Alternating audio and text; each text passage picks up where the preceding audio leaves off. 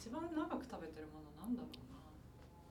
だからさ米とかパンってさ意外とさ、その自炊してうん。毎日家でなんか食べてるとかじゃない限りさうん。連続して食べないっていうかから私その外食が多いからさそっかそっか。飲みに行って米食べずに帰るみたいな主食食べてなくて朝昼も適当みたいな時が多いからうん。意外と連続して主食を食べてない。なるほど結果おそらくフリスクが一番。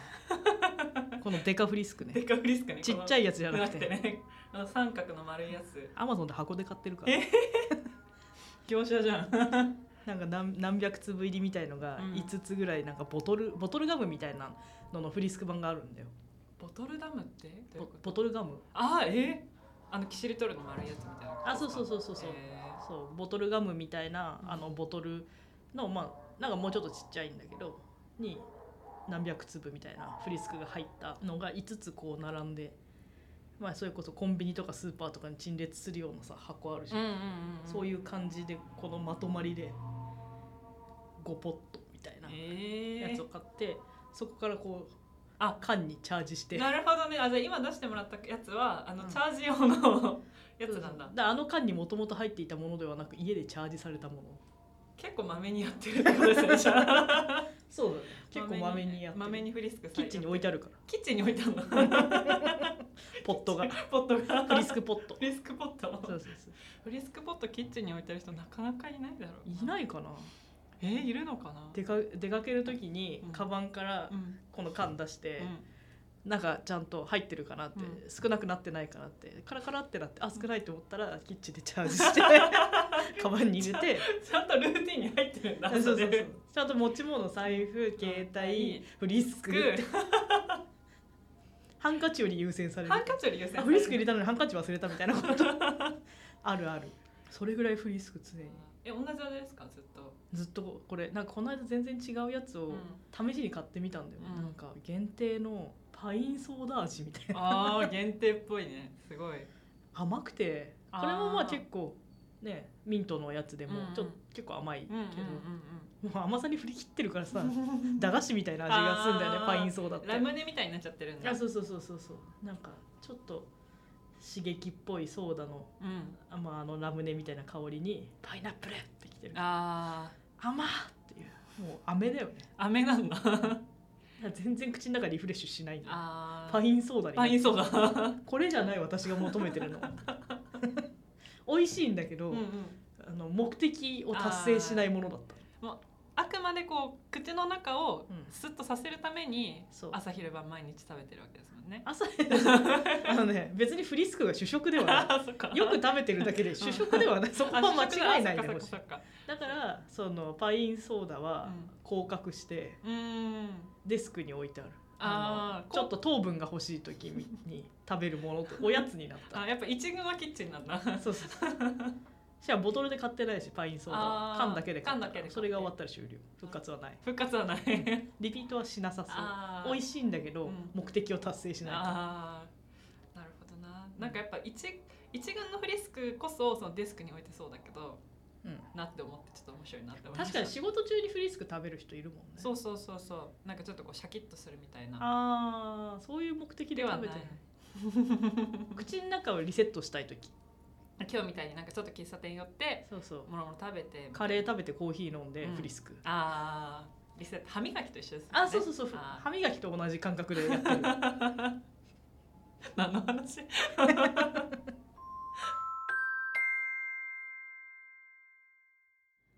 友達がいないクラブこのラジオは友達がいない鈴木梢がポッドキャストの向こうのまだ見ぬ友達に向け最近誰かと話したかった雑談をお送りする番組です。こんにちは鈴木梢です。最近読んでる漫画は望郷太郎です。こんにちはアシスタントの山口奈々子です。最近読んでいる漫画は放課後秘密クラブです。あ望郷太郎って結局どういう話なんですか？え結構もう関数続いてるんですかあれって？そうなんでさその望郷太郎を最近読んでるかっていうと新刊が出たからなんだよね。え。ー、でその新刊が9巻9巻なんだ。そうそう、っていうか世界に大寒波が訪れてそのポッドに避難しないとうん。死ぬみたいな。ほだから一旦その安全なポットの中で時間を過ごして、うん。世界が落ち着いたら出てこようみたいな感じで、ん。主人公の舞鶴太郎は舞鶴太郎。めそうそう。舞鶴太郎。舞鶴太郎。そう。舞鶴太郎うはん。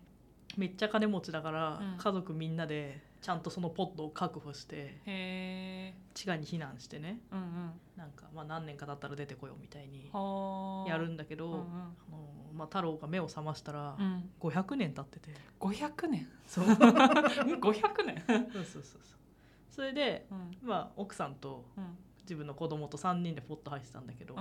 もう500年も経ってたら他のポットはもう壊れたりしてて奥さんも子供も死んじゃってなんならもうその世界中自分が生きてた頃に500年も生きてたやつなんかいない、でもなぜか太郎はその時のままの状態で500年後に タイムスリップみたいな形でねなるほど。降り立つと、はいはいはい。そうするともう世界中うん元の文明は途絶えてしまって、うん。すごい原始的な世界になっていて、その中で舞鶴太郎はもともとの世界ではもうバリバリビジネスを、あね、している。そっかお金持ちなんですもんね。そうそう。なんか2世かなんかなんだよね。その大きい会社の父親が社長かなんかで、うんうん。その息子としてうん。結構その経営手腕を持っていたみたいな人でうん経済の仕組みとかうんうんそういう組織の仕組みみたいなことをよく理解してうん。いる人間がうん。その500年後のうん。荒廃した世界でうん。新たにそういう価値観を持ってへ目的地にたどり着くために頑張ったり村の中でいろいろ活躍したりみたいな話。すごいざっくり話しちゃった。いやいやいやいやいや。ゴリゴリのその資本主義のだった主人公がもう一回ぶち込まれて社会を作っていきつつその望郷とされてる場所に向かっていくみたいな。そうそうそうその場所が結構じゃあ具体的にあるってことなんですか？そうそうそう目的地がある。その目的地に行く間にいろんなその未発達な村うん。を経由していく。でそこでなんか仲間ができたりして。へえそもそもお金の概念がないそうですよね。状態でみんな。うんうん。そこでその資本主義社会を 舞鶴太郎が作っていくんで、ね、金を生み出金をした生み出していくんですか？最近？紙幣ができた。なるほど、なんかそれまではうん。でっかい石とかが強いみたいな感じだっあーはいはいはいはたい。でもそうそうもうねその貨幣経済のそのすごい最初ってそうそう超でかい石で真ん中に穴が開いてるとかだったですもんね。そうそうそう。それを今だいぶ話が進んできて、そのこんな紙がそんな価値があるわけないだろうみたいなところから割とみんながその浸透していって紙がいっぱい積み上げられてうん。あもうこれ札束じゃんみたいな状態になってきている。え。ー、あれ放課後秘密クラブってなんだっけ？はジャンププラスであの連載してる漫画なんですけど、うん。巨大学園都市私立ユーカリの葉学園に入学した猫田雄一新生活に胸を胸を躍らせる彼は学園の謎を探る少女有ヶ崎千歳と出会う。2人は放課後秘密クラブを結成。今日も真実を求めて活動中っていう。仲良しとかで連載しているややそうつじゃないそうそうそうそうそうそうでねあの漫画のリズムがすごくいいんですよ。うん。なんかテンポ感がね。テンポ感がすごい良くて小回りとかも割となんだろうな。うんとウェブの漫画に合わせた大きめの小回りでリズムリズムがすごい読んでて結構その最初に公開された時に「ジャンププラスでうん。あのね読んだことないなんていうんですかテンポ感でめちゃめちゃ引き込まれて、うん。うん超面白い。絵がでかいね。そうなんです。なんかね割とドラえもん読んでる感じと近いかもしれない。なるほど。僕009とかデビルマンとか、うんまあ、ちょっとそのギャグ漫画ではないけど昔のそのテンポ感のうん。なんだろうな漫画すごい好きなんですよ。確かに昔の漫画っぽいかも。そう。言葉ですごいいっぱい語るってよりもなんかこう会話でどんどん進んでいく感じもすごい心地が良くて。うん、あんまり中身のない感じの漫画が好き。中身がないっていうと語弊があるけど。そう。なんかそういうなんか物語性ではないの？読む漫画に重視するのいや物語性のも好きなんですけどうん。なんかあのー結構ねこう爆裂な勢いでどんどん進む漫画結構好き。まあそうなんそう。そんな感じするよね。なんですよ、結構このあの真夜中のやじさん北さんっていうあ懐かしい、うん、そうあのシリアガリ寿さん原作で、あの映画になったやつだった。んですあれを多分小学生か中学生ぐらいの時に見て。英才教育。そう面白すぎるって思ったんですよ。声がでかい。確かに。マイク近かった。そう面白すぎるって思って、なんかそういうなんかこう不条理なことが起こること起こる漫画とか創作を、うんうん。なんか異常にこう好むようにちっちゃい頃から少しずつなっているのかもしれない。コントっぽいよねなんかあ全部。確かに。コンだだからコント好きなんだと思いますそうだね。おそらくそうだね。めちゃめちゃコント好き。そうだよね。そういうことだよねそういうことですね。一貫してるね。そう。うん。確かにな。だからですね。うん。あこさんはどっちが好きとかあんまないですか？漫才もコントもいっぱい見てると思うけど。私は順番としてはうん。1番がギャグであ2番目に漫才であうん。コントは一番後ろなんだよ。えー、面白い。ギャグなんだ最初。ギ ギャガーが大好き。ギャガーが好き。ギャガーってどうでもか怪奇イエスどんぐり RPG が最近は代表的な風にあギャガーですね。なってますけど。あの3人はねギャガギャガー。ギャガーの総結集ですね。そうそうそう。あー。そっかそっか。ギャガーなんなんで好きなのかとかって分析したことあります？ギャガーー。すぐ笑えるからじゃない。ハッピーな理由あのねお笑いを見るときにあんまり構えないからだと思うんだあーなるほどね。何も考えずに見てるから、うんうんうんその場で起きたこと全部面白い。あー何が起こるんだろうとかあんまりない。あーそっか。でも一方で人間ドラマ大好きなの。あ人間の関係性とか、ーうんうん。龍が如く。とかもそうですそうもんね。そうあれは何回もいろんな人に言ってるけど ヤクザゲームじゃなくてあの異なる正義を持っているうん。人間同士の物語だから、うん。人間ドラマだからあく人間までドラマだから。うん。あこさんの龍が如くの話マジでおもろいもん。なみんな龍が如く知らないのにね。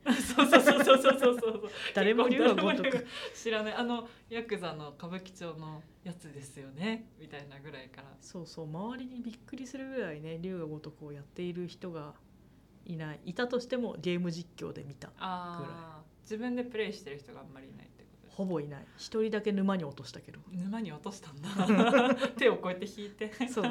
引いてというかなんかシリーズのディスクを全部袋に詰めて もっと直接的だったんだ。物理的に。物理的に。そうそう。龍が如くってずっとでも新しいシリーズが出てますよね。なんか。出てますが一応ナンバリング6でうん。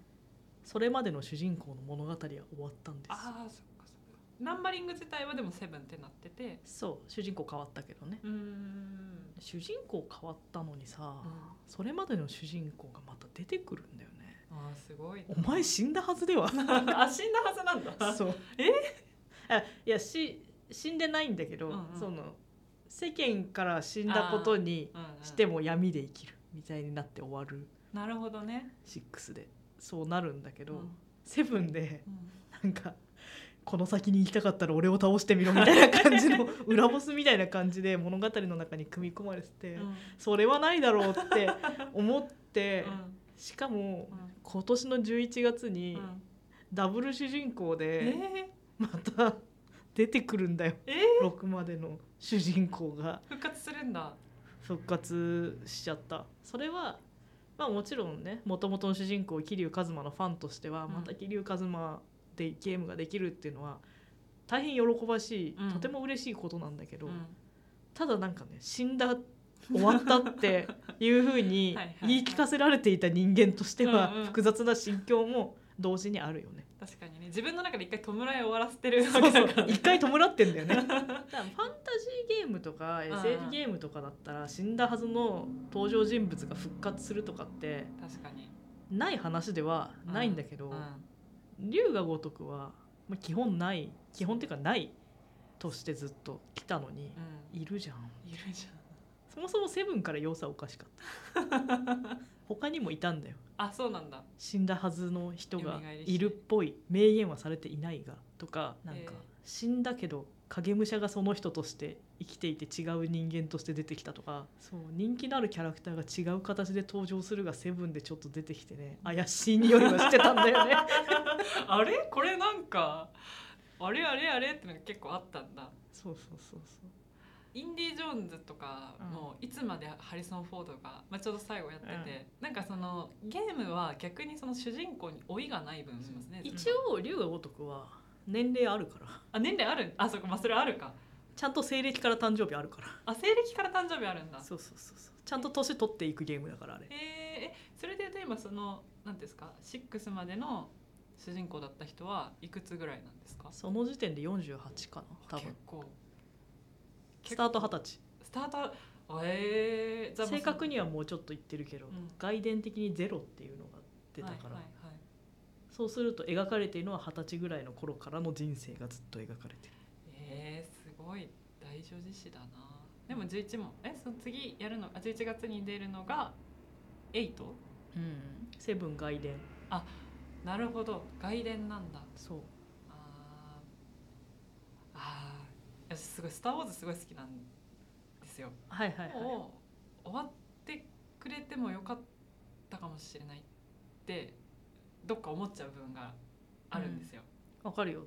そもそも7やんなくてよかった。そうそうそうそうそうそうそうそうそうしかも見たらさめっちゃ面白いじゃんそうめっちゃ面白いんだけど一回なんかもう自分の中で終わったものでもあるそうそうそうそうだからそこのそのね新しいそのファンができるうんっていうことももうもちろんありつつも、うんなんかやっぱこう語られなかったけど自分の中で膨らませる部分であっても欲しかっわかるわかる。余地として残しておいてほしいところが向こうの解釈で描かれてしまう。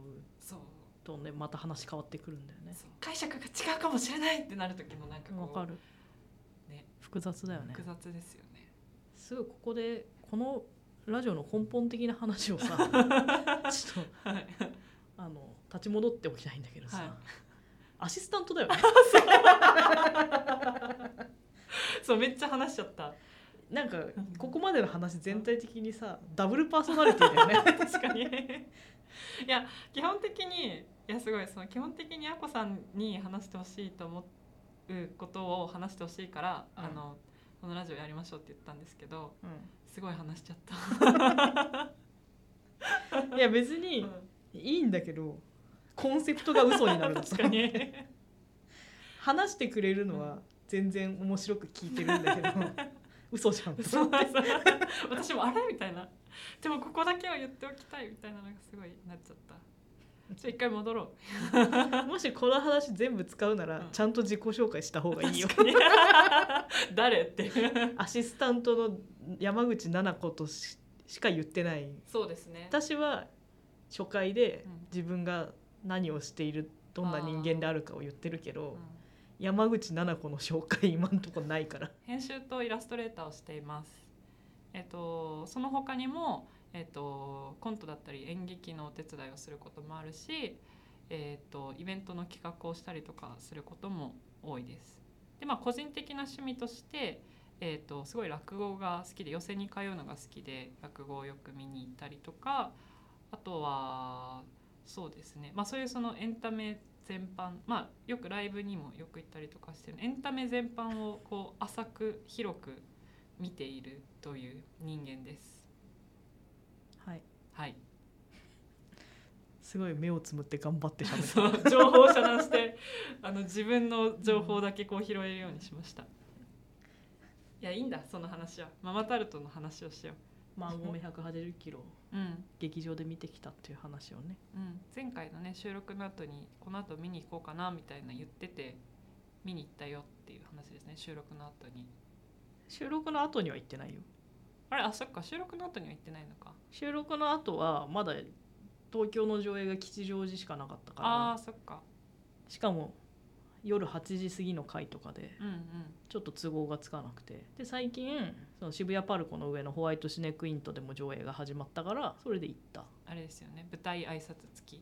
そうそうそう。その前々日ぐらいにね、うん。まあ、マタルトさんの取材してんのにね。なんかあんまり私そういうあのお笑い芸人の方の、うん。うん、と映像作品みたいなの見に行ったことないんですけど、うん。なんかこうまあ、やっぱこう舞台挨拶だから割とファンの人がいっぱい。全員ファンじゃないかな、えー、なんかママタルトさんのファンってどういう人たちなんですか？わかんない。いやなんかどういうファン層なのかなみたいなのすごい思ってたんですよね。まあ男わ性は。若い人が多いよね。やっぱそっかそっか。うん、ただなんかその本人たちから聞いた話だとうん。本当に老若男女らしい、うんうんうんうん。なんかそうそのママタルトがすごい好きっていう人がうん。割と周りにいるんですよ。うんうんいるよね。そう。でもなんかその傾向があんまりなくてこういう人たちみたいなのが、うん。なんか結構みんなあこの子が言ってるしうん、この人も言ってるみたいなうん、そこになんか共通項が見当たらないような人とかが。そうそうそうそうはいはいそう。そう、ありますね。不思議だなと思ってて。ね。ね。なんか。それを解説できる材料私は持ってないよ。なんかこう映画館まで見に行く人はうん。割とそのコアな人たちだから、よりこうなんていうんですかもっと絞られて見えやすくなったりするのかなとどういう人たちなのかっていうのが分かりやすくなってたりしたのかなと思ったそんなことないですよね。ただ結構ママタルトが好きですっていう人ってすごい好きだよね。うん。あのめちゃめちゃ見てる。うん。なんかこうテレビだけで見ててとかじゃなくってうん。あの YouTube 全部見てるしうん。配信も全部見ててうん。でそのリアルで見たことあるかないかぐらいの 人が結構ボコボコいるみたいな。そうだね。そうだね。うんうんうん。それはそう、すごいな夢中になる存在だよね。夢中になる存在。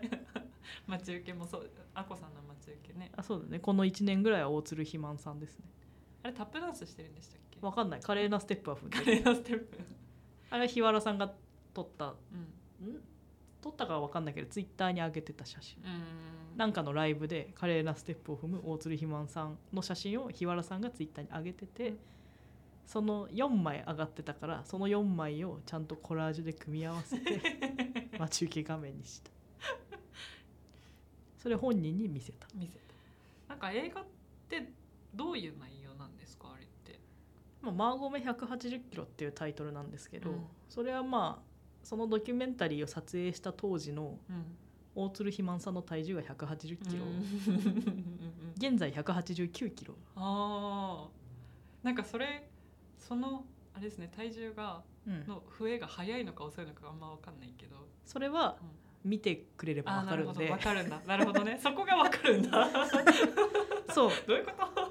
あの、まあ、うん。大鶴ひまんさんのドキュメンタリーとして、うん。どういう理由でどのタイミングで体重が増えてきたかっていうことがわかる、えーただそれが趣旨ではない、あそうですよね。まあ、そもそもマーゴメとは何かっていうね、はいはいはいはい。話もありまーちゃんごめんね。まーちゃんごめんね略してマーゴメ、まあごめんまあ、そもそもね大鶴ひまんさんっていう名前。うん。本名粕谷明宏さん。ああへえそういう名前なんだ。そうそうそうはでなぜ大鶴肥満なのか、まあ、うん肥満はね180キロあるとかっていうことで分かると思うんだけど、大鶴どっから出てきたっていう、うん。要は大鶴肥満っていうのは大鶴義丹から来てるんですけど、うんうんうんうん。で大鶴義丹さんがその奥様のマルシアさんがいるのに、まあ、浮気をしてしまいうんうん。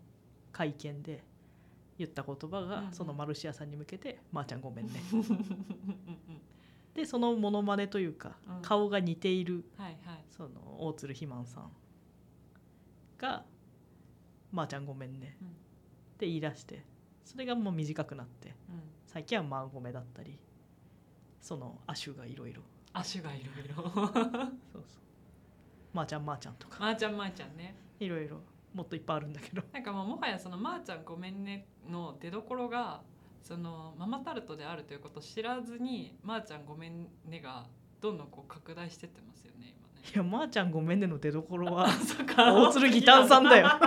そうだ。そうだそうだ。そこ間違えるなよ。そっか。大鶴ギターさんがやってて大鶴ひまさんですね。しかもギャグでも何でもないから。謝罪だから。謝罪。そこ気をつけて、確かに。危ない危ない、うん。私も間違えてたわ。うん。油断すると間違えるからこれ。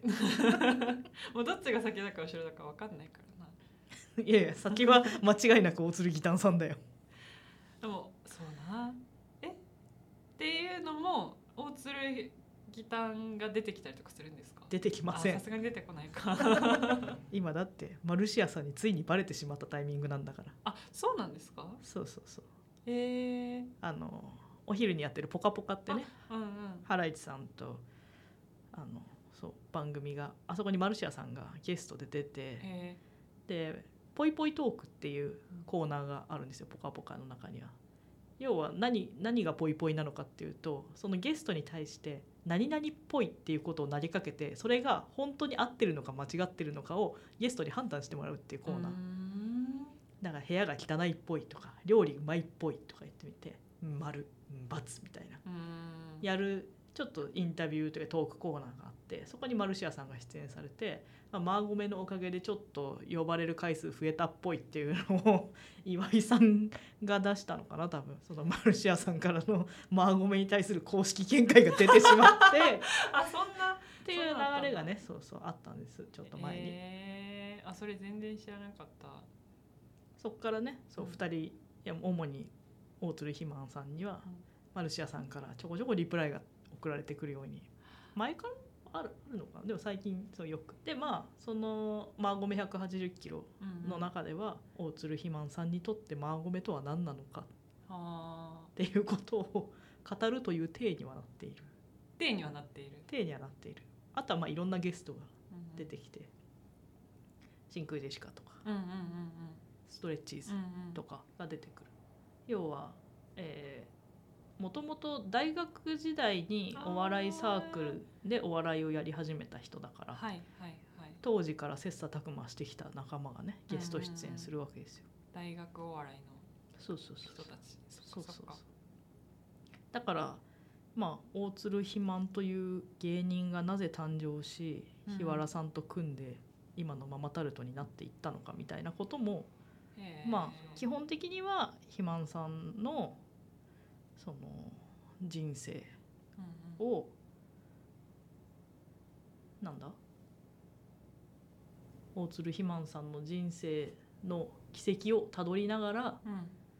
今に至るまでと体重とまあごめについて面白い、うん、知ることができるドキュメンタリー。へえそれがまあ企画だな。もともと配信のコンテンツとしてうんうん。ずいぶん前おと去年一昨年一昨年ぐらいかな。に配信されていたものをうん編集して上映されているのが「まあ、ごめ180キロ。うん。劇場版。すごい。なその映画って誰が映画というか映像って企画したんですか」白竹時生さんですよね。白竹時生さん。うん、あえっ、と白竹時生さんの説明。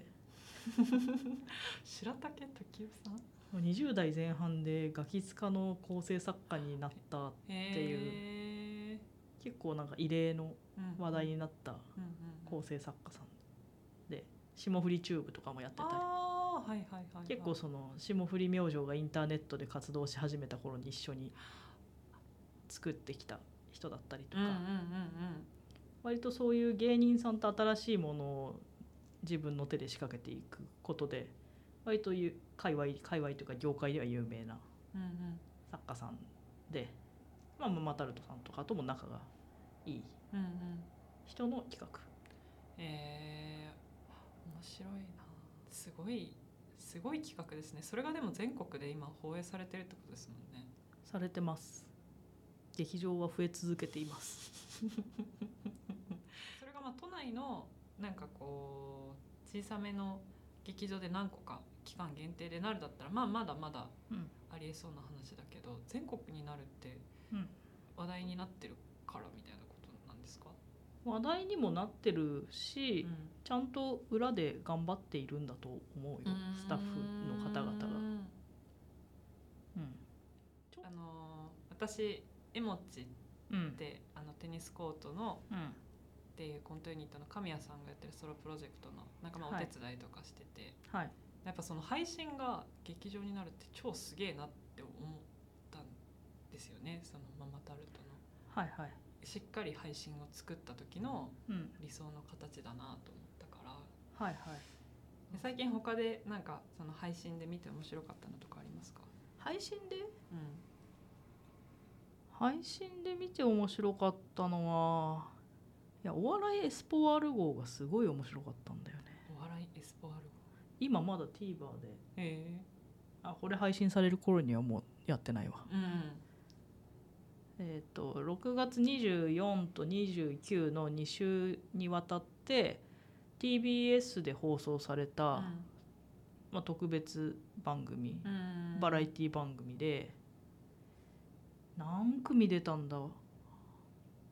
えっとねお笑いエスポワール号。何組出た？100人だ。100? 100人の、えー若手芸人がう招集され、んうんえ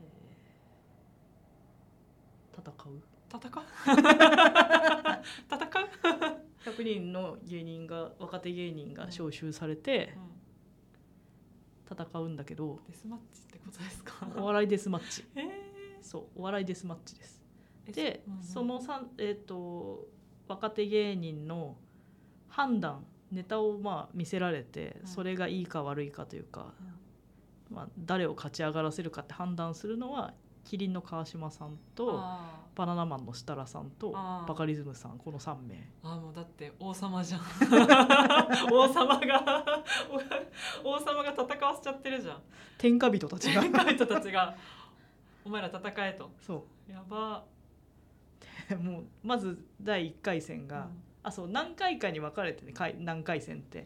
えー。それ勝ち上がっていって優勝者を決めるっていう。殺せよじゃん ピン芸人だったりコンビだったりトリオだったり、うんうん。もうそこのジャンルは問わず、まあ、いろんなギャガーもいればうん。コント師もいる、うん。漫才師もいるみたいな。ピン芸人も。私の大好きな白桃ピーチヨピピさんとかも。白桃ピーチよピピさん。あはい。後で調べてください。後で調べますね。私が大好きな今一番アクスタ出してほしい芸人さん 次に並べたいすんごい可愛い。可愛いんだ。かわい。い 大好き。へえとかね。うんうん。すっごい低い点数で落ちててすんごい悲しかったけど。で第1回戦が、えーまずその100人集められた、あの倉庫の外のなんか広場みたいなところに、うん。うん札みたいのが降ってくんの。大量に。カイジじゃん。そうそうそうそう。みたいなもん。はいはいはい。みんな作業服着てるから見た目は大体まあ開示ですはいでそこに、まあ、大体何にも書いてない紙とかも降ってくるんだけど、うん。中に設定が書いてある紙が混ざってるでその設定の紙をゲットしたら、うん。その倉庫の中に入っていって、はい。その3人の前でそのテーマに沿った何かしかのネタを披露するっていう。へそれで、えー、と3人そのさっき言った審査員3人が持ち点10点ずつ持ってて、その3人の点数の合計が25を下回ったらそこで敗退って。いう。だからとにかくその25以上の点数を取って勝ち上がった組数がうん。うん上限まで達したらもうそれ以外の芸人はそこで脱落みたいな。っへていうデスゲームをやってて超面白くて。で最高なのーが、結構ね本編ではネタがカットされてたり、うんうん。なんかこの人とこの人とこの人も勝ち上がりましたって言っただけでネタやってないみたいなのが TVer ではちゃんと全部配信されてるっていうのがえー、すごい。勝ち上がった人のネタちゃんと全部放送してくれるっていうのがねあじゃあ再編集版が TVer に上がってるってことなんですか？だからディレクターズカット版みたいなやつですね。ほどなるほど。そうそうそう。あで、まあ、そういう調子でいろんなバトル形式でバトルをしていってで第2回戦がこれが第2回戦だ。どれが第2回戦だったんだ？第2あそう第2回戦がえっ、と子供ーうん。ギャルうん。ラッパー外国人おじいちゃんおばあちゃん？うんこの5つのジャンルから、えー好きな、まあ、グループを選んで、うん。うんその人たちに向けてネタを考える。へでそこは各、まあ、コンビだったりトリオだったりピンだったりが即席ユニットを組んでやるっていう。ーえー？ハンターハンター？いや「ハンターハンター」みたいな、へそうそうそうそう。それで、でどんなに面白くても子供に受けないとかさそういうことが起きるわけですよ、はいはいはいはい。だ平気でなんか誰も札を上げないみたいな。まあその子供とかラッパーとかいろんないて10人中7人札が上がったら合格、うーん。結構でも7ってすごい割合ですね。あれ？5かあなー。5かも。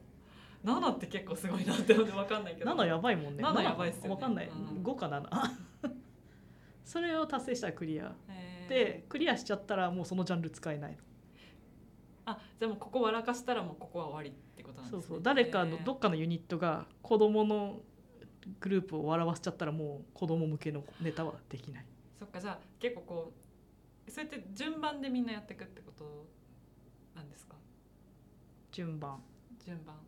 先に第一グループがどこかを選んでみたいになってくる。なんかそこはどうやって決めてたんだっけな。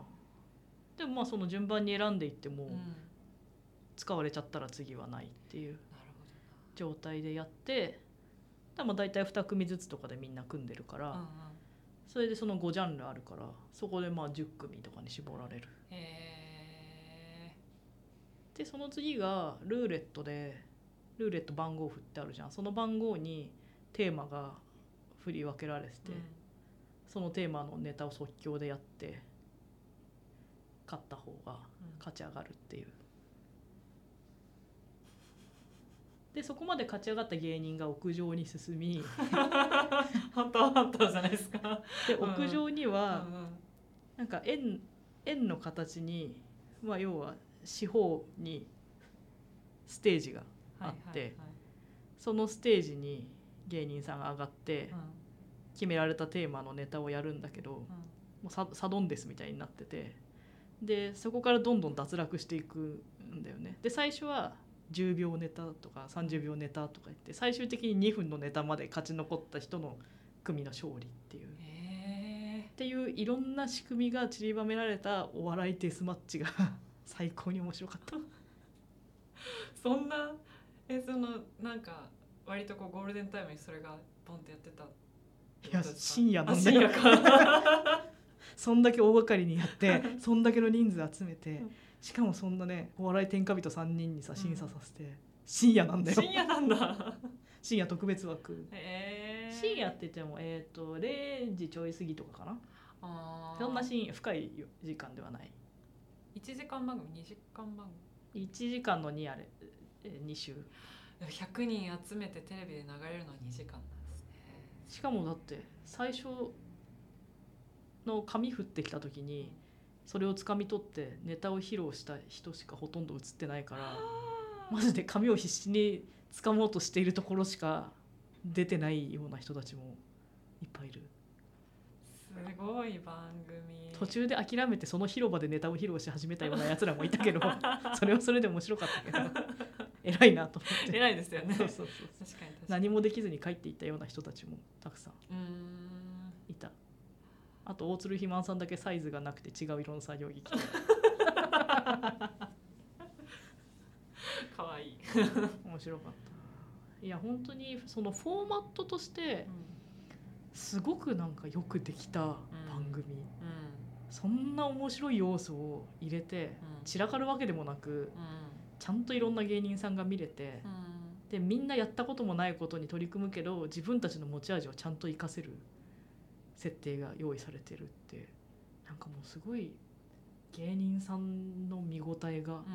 あるしバラエティ番組としての全体の見応えもあるし、っていうことですごい面白くてうん。早く「有吉の壁」みたいになってくれと思って。このまま終わらないでくれ。でもなんか最後これからも続くような終わり方したから。あそうなんだ。なんかこのその後もありある終わり方してたからこれ何にどうやって続くんだろうなっては思ったけどうん。それが楽しみ。すごい面白かった。えー、知らなかった。最近見たバラエティ番組の中でうん。一番面白かったな、すごい。うん。いや面白い。面白いな。なんかそこまで大掛かりな番組が深夜にやってるっていうのもすごいしうん。なんかこうちょっとそのなんていうんですか見やすい形としてまあなんかそのコロッセオっぽくなってるっていうのも、なんかこうお笑いをテレビで楽しみに見る層と結構がっちり固まっなんかこうん。ういいマッチをしてますよね。そうね。一つだけ言うなら罰ゲームが電気椅子しかなかったこと。罰ゲームもあるんですか？あの脱落したらうん。電気椅子に座らされてうわーって言って脱落していくんだけど。確かにそこをいろいろやってもしょうがないのはうん。演出上わかるんだけどみんな電気椅子に座られてビリビリになるだけでうん。終わっていくのはどうどうなんだろう。ちょっと思って。なんかそういう風に続いてほしい番組が、うん。なんか実際に続いてくれることとなんかあ結局やんなかったなって半々ぐらいじゃないですか。うんなんかねそれぐらいその面白い企画があっても続かないことがあるって結構シビアだなって思いますよね。そうならないために我々は何度も TVer を再生しいっぱい Twitter に感想を書い確かてにね。でその感想も広まるように書いて他の人にも見てもらってまた感想を書いてもらってあ TVer の再生数を伸ばしはい、っていうことをやっていかなくちゃならない。えその広がるように書くっていうのはどういうふうに書いてるんですか？結構アッコさんそういうこといっぱいやってますよやってる、なんかどういうことを重視して書いてるんですか？まあ、見たくなるように盛り上げることとあそれをそのまんまリツイートしても誰かに伝わるように書く、ー。あまあ、その2点観客の鏡みたいな話してますね。あとちゃんとリ TVer のリンクはつけるとかもうそのツイートから調べなくていいようにする。うん。ある程度最低限の情報と面白いポイントと、うん。見た方がいいってことをギュッと詰め込んでリンクをつけてツイートする。PR? でハッシュタグもちゃんと番組の公式ハッシュタグを調べて、で、まあ、それを公式がリツイートしてくれればうん。拡散力もあってそこでまた見る。で公式的にもまあもしそれが宣伝に使えると判断されるものだったら宣伝に使ってもらえるしみたいなことを考えながら ツイートをしてますね。してます。してますね。そう。まあ、実際になんかあのわ私は割とこうさっきもちょっとこれを収録する前にも話したけどあこさんのツイートで、あうん。このしゅこの録音やってるんだみたいなこと結構あるからうん。この配信あったんだみたいななんか本当に有効な手を使ってるますよね。ありがたいだろうなって思いますその制作側も。それは別になんかねただのファンとしてやってるけど。ファンの鏡じゃないですか。なんか、だからまあ続けてもらいたいし、うん。売れてほしいし。うんうん、だからねライブお笑いライブとかって招待してくださることとかもうん。いろんな事務所さんとかあるけど基本的にはお金を出してライブに行くし、そうそう。ちゃんとねお金を払わないと芸人さんにお金は入らないしうん。そのライブだって番組だって続いていかない。うん。やっぱその認知とお金が大事なので 認知とお金に貢献はしていかないと。うん。そこをやってないのにコンテンツが終わって悲しいねとは言えないよね。っ皆さん聞いてますか？グッズは買うし。グッズを買うし。アクスタのためだけにね。そうそう。チケチケット取れなかった風水屋の単独のアクスタだけ買いに新橋には行くし。すごい嬉しそうにメッセージくれましたからそうね。あれは単純に欲しかったでもこう本当に見る側にこういうふうなことをしていくと続いていくかもねみたいな話はやっぱもっとしていきたいなと思いますよね。全然友達がいない話しなかったな。確かに友達がいない話。でも終わり。終わり。ぼちぼち。まあいいんじゃないですか。矛盾をはらんだラジオだから矛盾のはそうそうそう。今回は友達がいない話よりもお笑いの話で盛り上がっちゃったんですけど。盛り上がっちゃったんですけど。友達に対して話してるしねこれね。確かに。友達いないって言ってるのにね、私アシスタントなのにめっちゃ喋ったし。まあ、皆さんの友達がいないって感じたエピソードとかもうん。教えてほしいので。そうですね。それを読みながらっうん。ていうのもやりたいですね。ハッシュタグ友達がいないクラブではい。ご意見ご感想をお待ちしておりおます。待ちしています。それではまた。また。友達がいないクラブのなんだ？それではまた。あお会いしましょう。お会いしましょう。またこのクラブでお会いしましょう。さようなら。さようなら